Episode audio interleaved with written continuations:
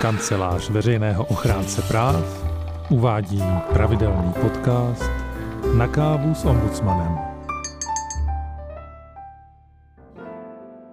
Vítám vás u dnešního podcastu s tématem šikana, jak ji poznat a hlavně, jak se proti ní bránit. Mé jméno je Iva Palkovská a tématu šikany se se mnou bude věnovat kolega Jan Slavíček. Já přeji dobrý den posluchačům. Na začátek bychom měli říct, že se budeme věnovat hlavně tématu šikany v práci. Nebudeme se tedy zabývat například šikanou ve škole. I když to, co řekneme, se dá obecně použít i na šikanu, ke které dochází mimo pracoviště. Pojďme rovnou na to. A je šikana nějak definovaná v právních předpisech? Ne, šikana nikde v zákonech definovaná není, je to spíš pojem z psychologie. A šikana je nějaké záměrné chování, jehož cílem je někoho poškodit, ublížit mu nebo zastrašit. Šikana v práci nepochybně může mít spoustu podob a nějaké fyzické konfrontace to ale většinou nebudou. No i k tomu občas dochází k nějakému pošťuchování nebo třeba i přímo fyzickému násilí. Ale častější budou nějaké schválnosti, verbální šikana, tedy nějaké slovní urážení, ponižování a tak podobně. Pokud se to děje mezi kolegy, čili mezi zaměstnanci na stejné úrovni, označuje se taková šikana jako mobbing. Jasně. A pokud se šikanozního jednání dopouští nadřízený, tak je to bossing. Přesně tak. Eh, u bossingu typicky dochází ke zneužívání toho nadřízeného postavení. Eh, vedoucí může například některého zaměstnance umyslně přetěžovat a potom, když ty úkoly nestihne, tak ho kritizovat. Nebo může záměrně přidělovat zbytečné úkoly, nepustit ho na nějaká školení, které potřebuje ke své práci, neumožní mu nějaký další profesní rozvoj a tak podobně. A šikana se taky může samozřejmě projevit při odměňování. Tomu šikanovanému zaměstnanci sníží mzdu, nedá mu odměny a tak podobně. No jo, ale to je přece normální, že vedoucí přiděluje podřízeným práci a že vybírá, kdo se zúčastní jakého školení. Jak potom odlišit, kdy je to normální postup vedoucího a kdy už se jedná o bossing? No přesně tohle je klíčové, klíčové rozlišovat a ne vždycky to bude úplně jednoduché. A můžeme to ale poznat třeba v momentě, kdy je šikanózně daň zaměřeno pouze na jednoho člověka nebo nějakou jednu skupinu. A potom můžeme srovnávat, jak se ten vedoucí chová k jedním a ke druhým zaměstnancům. A pokud na ty zaměstnance uplatňuje různá měřítka, eh, tak, takový dvojí metr, tak je to špatně. A mohl bys dát nějaký příklad bossingu z ombudsmanské praxe? Určitě. Zabývali jsme se třeba případem, kdy jedné zaměstnankyni prodloužili pracovní smlouvu na dobu určitou na výrazně kratší dobu, než eh, tam bylo obvyklé. Obvykle se uzavíraly na tři roky a tato zaměstnankyně dostala smlouvu pouze na rok. A dále nemohla na rozdíl dalších kolegů chodit na výuku angličtiny a nějaká další školení. Potom ji také nadřízený poslal na mimořádnou pracovně lékařskou prohlídku, aby se prověřilo, jestli je psychicky v pořádku. Na rozdíl od ostatních zaměstnanců musela dokládat všechny možné nepřítomnosti v práci, propustky od lékaře, služební pochůzky a tak podobně. A k tomu všemu na, na ní eh, nadřízený navíc i před kolegy křičel. Hmm, chápu. Dokládat propustky od lékaře je normální a zaměstnavatel to může požadovat, ale měl by buď to po všech, anebo po nikom. Jo, přesně tak. Pokud je přístup takový, že nekontroluje, zda zaměstnanci přesně dodržují pracovní dobu, ale kontroluje to, jestli mají hotovou všechnu práci a najednou začne po jednom z nich vyžadovat, aby dokládal všechny své nepřítomnosti, eh, je to špatně. Porušuje totiž povinnost rovného zacházení, která vyplývá ze zákonníku práce. A může nerovné zacházení zaměstnavatel nějakým způsobem ospravedlnit? Může být rozdílné zacházení v souladu se zákonníkem práce? Určitě. Například s tím vyžadováním propustek. Bylo by to asi v pořádku, pokud by zaměstnavatel vyžadoval po jedné konkrétní zaměstnankyni ty propustky ve chvíli, kdyby měla problém s plněním pracovních úkolů, když by zkrátka měla nějaké podezření, že nechodí do práce, nepracuje tak, jak má, zneužívá té benevolence, toho, že ji nekontroluje docházku na minuty pak by ta zvýšená kontrola byla opodstatněná. Ale pokud takové podezření není a zaměstnavatel nebo nějaký nadřízený si na někoho v uvozovkách zasedne, potom jedná v rozporu se zákonem. Takže jako šikanu můžeme označit nerovné zacházení, které nemá nějaký rozumný důvod. V podstatě se to tak dá říct, ale i když nadřízený zachází se všemi podřízenými stejně, tak se může jednat o šikanu. Eh, třeba když prostě po nich křičí a ponižuje je. A můžou podřízení šikanovat nadřízeného? Dá se to vůbec? Eh, dá, i, i k šikaně nadřízeného může docházet. Eh, pokud se podřízení proti vedoucímu spojí a odmítnou mu, plnit, odmítnou mu plnit některé své úkoly, mm, nebaví se s ním a ještě si na něj třeba stěžují u jeho nadřízených, eh, může se taky jednat o šikanu. Ten nadřízený pak může mít problémy u svých nadřízených, že špatně dohlíží na plnění úkolů a že svůj tým špatně vede. Hmm, jasně. A je šikana to samé, co diskriminace, nebo v tom je nějaký rozdíl? To samé to není, ale šikanu můžeme za diskriminaci označit tehdy, pokud je někdo šikanovaný eh, z diskriminačního důvodu, které jsou uvedené v antidiskriminačním zákoně. Čili třeba z důvodu rasy, etnického původu, pohlaví, věku, sexuální orientace, zdravotního postižení nebo třeba náboženství. Pokud někdo šikanovaný z jiného důvodu, tak to jako diskriminaci, diskriminaci označit nemůžeme, takže se dá říct, že šikana je jakoby širší pojem než diskriminace. Hmm. Mohli bychom se taky pobavit o tom, co by měl zaměstnavatel dělat, když zjistí, že u něj na pracovišti dochází k šikaně. A jak to vůbec může zjistit? Tak zjistit to může různě. Samozřejmě může si toho prostě jednoduše všimnout. A každý vedoucí zaměstnanec by hm, podle zákonníku práce měl vytvářet příznivé pracovní podmínky. A proto, aby zaměstnanci mohli v klidu vykonávat svoji práci, v klidu pracovat. A měl by se tedy všímat, jak ti zaměstnanci fungují a pokud tam zjistí nějaký problém, měl by to s nimi řešit. A nebo si někdo z nich může stěžovat. A jak by to teda měl řešit? No nejdřív by měl pořádně zjistit, co se děje, o co vlastně jde. Třeba si dotyčné lidi vyslechnout, jak toho šikanujícího, tak toho šikanovaného. Samozřejmě i jako další zaměstnance, kolegy, kteří mohli být nějakého jednání svědky a můžou potvrdit, co se vlastně stalo nebo nestalo. A pokud už to ví, tak je na místě dát tomu zaměstnanci nebo zaměstnancům, kteří se šikany dopouštěli najevo, že se takto chovat nemají, že tohle jednání není tolerované. A případně může podle závažnosti i přijít nějaký postih. A musí ten zaměstnavatel o, o tom informovat i toho šikanovaného zaměstnance, o tom případném postihu nebo prostě o tom, že tu šikanu řešil. Pokud už si stěžoval ten zaměstnanec, tak by ho měl o tom informovat. Pokud ne, tak, tak bude záležet na té situaci.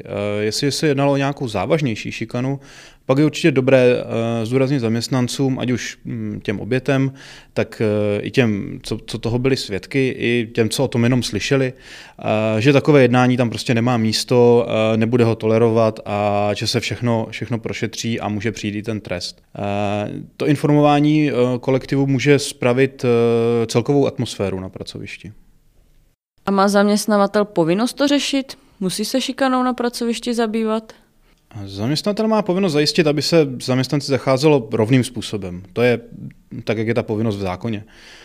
Jak už jsem říkal, rovné zacházení ale neznamená se všemi stejně, bez ohledu na jakékoliv okolnosti. Znamená to e, se stejnými stejně a s rozdílnými rozdílně. A co teda dělat, když se šikanou zaměstnavatel nezabývá? No tak e, může nastoupit e, právní odpovědnost zaměstnavatele za porušení té, té povinnosti dodržovat rovné zacházení. Za toho může eh, pokutovat inspektorát práce. A k tomu se dostaneme něco později. A jednak neřešení šikany má, šikany má své faktické důsledky. A zaměstnanci, kteří jsou šikanovaní, se často uh, necítí dobře. Jsou, ta šikana se může začít projevovat v psychické rovině. Jsou častěji nemocní a, a obecně prostě mm, ne, nejsou v té práci rádi, řekněme. Nerovné zacházení obecně narušuje to fungování kolektivu, protože tam vznikají nějaké pocity nespravedlnosti a neférovosti. Často pak e, můžou z té práce začít odcházet a ten zaměstnatel bude přicházet o lidi. Taky si umím představit, že pokud si zaměstnavatel, nějaká firma třeba, zakládá na dobré méně, tak to může poškodit její pověst, když se na veřejnost dostane nějaká informace o tom, že zaměstnanci jsou šikanovaní. Jo, to se určitě taky může stát. Navíc pokud je v tom kolektivu nějaký člověk, který si vybere nějakou oběť, kterou šikanuje, tak i když ten eh, šikanovaný potom odejde, mm, protože to zaměstnavatel neřešil, tak ten problém zpravidla nekončí, protože ten šikanovaný si vyhlídne prostě jenom další terč a ta celá situace se může opakovat. Eh, takže pro zaměstnavatele je výhodnější tyhle věci řešit co nejdřív. Hmm. A ještě bychom se mohli pobavit o tom, co člověk může dělat, když je sám šikanovaný, jak se proti šikaně může bránit. Určitě. V první řadě je dobré zkusit problém vyřešit přímo na místě, na pracovišti. Obrátit se na nadřízeného, pokud mě šikanuje někdo z kolegů, pokud mě šikanuje ten nadřízený, tak se můžu obrátit na jeho nadřízeného, pokud někdo takový je. A je třeba to řešit nějak oficiálně, nebo stačí nějak neformálně prostě toho nadřízeného informovat a říct mu, aby to řešil? To bude záležet na každém, jak kdo chce. Samozřejmě je možné to řešit i neformálně. Je to pohodlnější, ale taky to může být jednodušší uh, zamést pod koberec, řekněme. prostě se tím nezabývat. Proto může být někdy potřeba to řešit oficiálněji, napsat písemnou stížnost. A proto je nějaký stanovený postup? Eh, když pracuješ v pracovním poměru, tak žádný speciální postup není. Můžeš se obrátit na někoho z nadřízených eh, nebo třeba na personalistu a podobně a předat mu stížnost písemně. To přijetí si můžeš nechat potvrdit a máš důkaz, že jsi stěžovala, eh, že se to snažila nějak řešit. Někteří zaměstnavatelé, asi spíš ty, ty větší, můžou mít zpracovaný nějaký vnitřní postup pro řešení stížností. To je určitě dobré si zjistit a vědět a případně se tím řídit. Zaměstnavatel má pak povinnost s tebou tu stížnost projednat. To znamená co, že má povinnost to se mnou projednat? To znamená, že se tím musí nějakým způsobem zabývat a říct ti, k čemu došel. Není tam žádné právo na to, aby ti vyhověl v tom, co chceš v té stížnosti, ale je to způsob, jak můžeš dát najevo, že ti něco vadí a že to tak nenecháš. A jak by měla ta stížnost vypadat? Tak hlavně popsat to, na co si stěžuješ, eh, tu šikanu. Pokud se šikana skládá z většího množství nějakých drobností, tak je dobré ji popsat nějak obecněji a uvést nějaké konkrétní incidenty, konkrétní případy. Co přesně se stalo, eh, kdy se to stalo, jestli je možné to nějak jako doložit, eh, jestli jsou to, jestli to byli nějací svědci, napsat kdo, jestli to šikanózní jednání je třeba chyceno i v nějakých pracovních e-mailech nebo v nějaké uh, četovací aplikaci, kterou, tu, kterou toho zaměstnavatele používáte. Uh, tohle všechno je dobré k té stížnosti přiložit a uh, v neposlední řadě je třeba napsat, co vlastně chceš, aby se stalo, čeho chceš dosáhnout. No a co když žádné důkazy nemám, když se to všechno děje jenom mezi čtyřma očima? No to je potom složitější, no, ale není to nic neobvyklého. Někdy to jde dokázat alespoň nějak nepřímo ale zaměstnanec nemusí svému zaměstnavateli dokazovat, že je obětí šikany. Stačí, když na to poukáže a pak má zaměstnavatel povinnost zajistit, aby na pracovišti byly korektní vztahy a uplatňovala se zásada rovného zacházení. Jasně. A teď jsme se bavili o řešení šikany v pracovním poměru, ale jak je to ve služebním poměru ve státní službě? A, tak e, ve státní službě můžeš taky podat stížnost. E, rozdíl je v tom, že tam existuje formalizovanější e, stížnostní postup. Stížnost má řizovat představený toho, kdo stížnost podal. Ale v případě, jestli zaměstnanec stěžuje právě na toho nadřízeného, tak se jí má zabývat jeho nadřízený. Zkrátka by stížnost nevyřizoval ten, kdo se má nějakého závadného jednání dopouštět. Dobře, a co když ty stížnosti nepomůžou a šikana dále pokračuje? Nebo třeba když si není komu stěžovat, protože ta šikanující osoba je nejvyšší nadřízený, ředitel, majitel firmy a podobně. Co pak můžu dělat? No, pak se můžeš obrátit na inspektorát práce. Eh, podnět můžeš poslat standardně poštou, e-mailem eh, nebo přes elektronický portál na stránce, na stránce a státního úřadu inspekce práce. OK, takže inspektorátu pošlu podnět, všechno v něm podrobně popíšu, doložím dokumenty, které mám, označím svědky a podobně. Uh, jo, je to v podstatě stejné jako to, co jsme si říkali o stížnosti zaměstnavateli. Určitě je lepší tam napsat eh, spíš více věcí, aby se inspektorát měl čeho chytit. Uh, pokud šikana spočívá třeba v nedodržování pracovní doby nebo v nerovném odměňování, tak je potřeba to v podnětu taky uvést. A můžou jako důkaz sloužit nahrávky, že si třeba na mobil nahraju, jak na mě vedoucí nebo jiný zaměstnanec křičí? Mm, jo, eh, pokud něco nejde dokázat jiným způsobem, například pomocí nějakého svědka nebo nějakým dokumentem, třeba tím e-mailem, tak si může druhého člověka i bez jeho souhlasu nahrát a nahrávku poskytnout inspektorátu práce jako důkaz. Super, to je dobré vědět, protože k šikaně bude často docházet mezi čtyřma očima a beze svědku. A co s tím podnětem inspektorát práce potom udělá?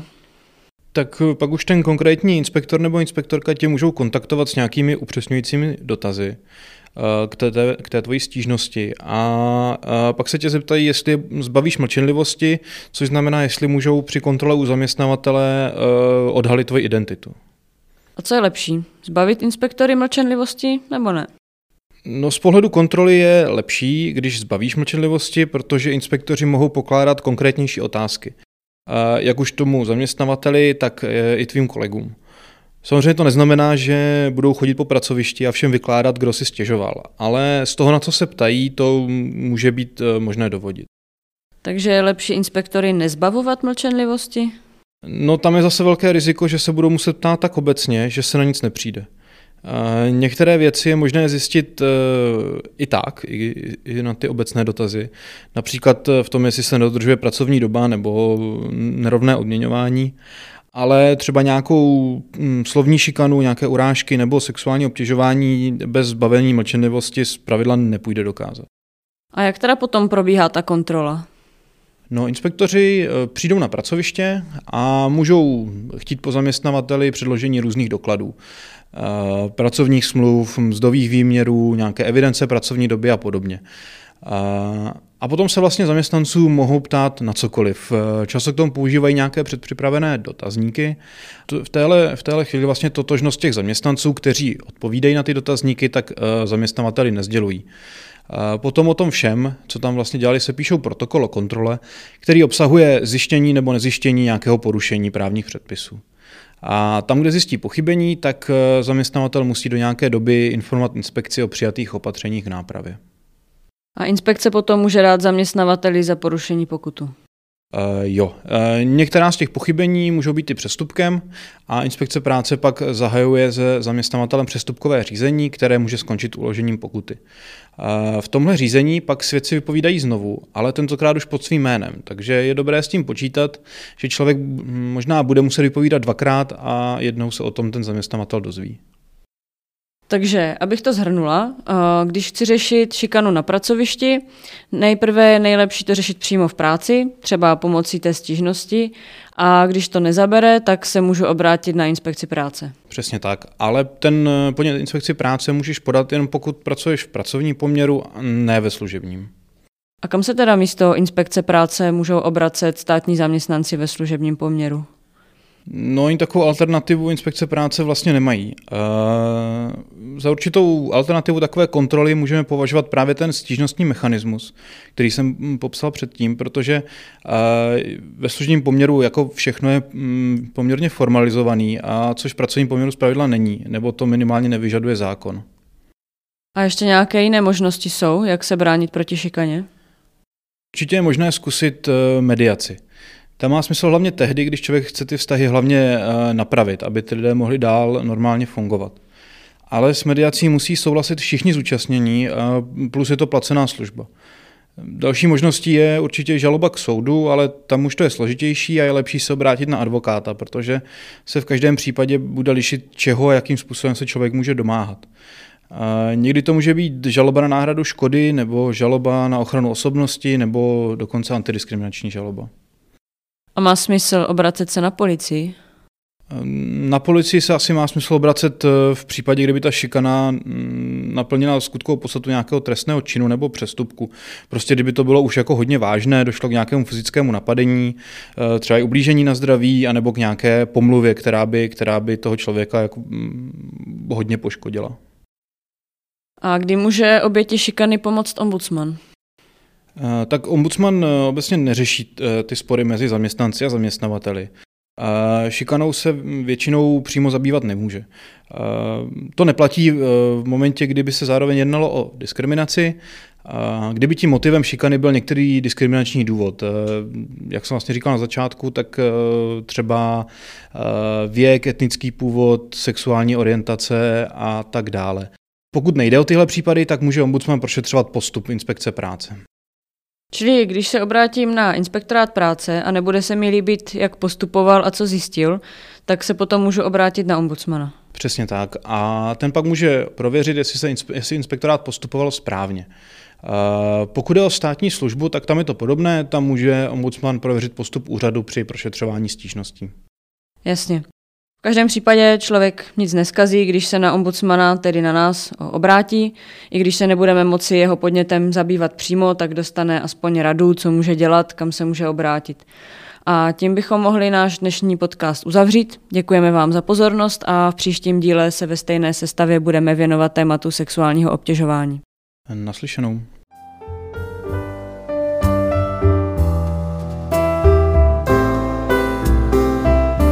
Máte-li návrh na témata, kterým bychom se mohli v našich podcastech věnovat, napište nám ho na e-mail podcasty zavináč ochránce.cz. Děkujeme.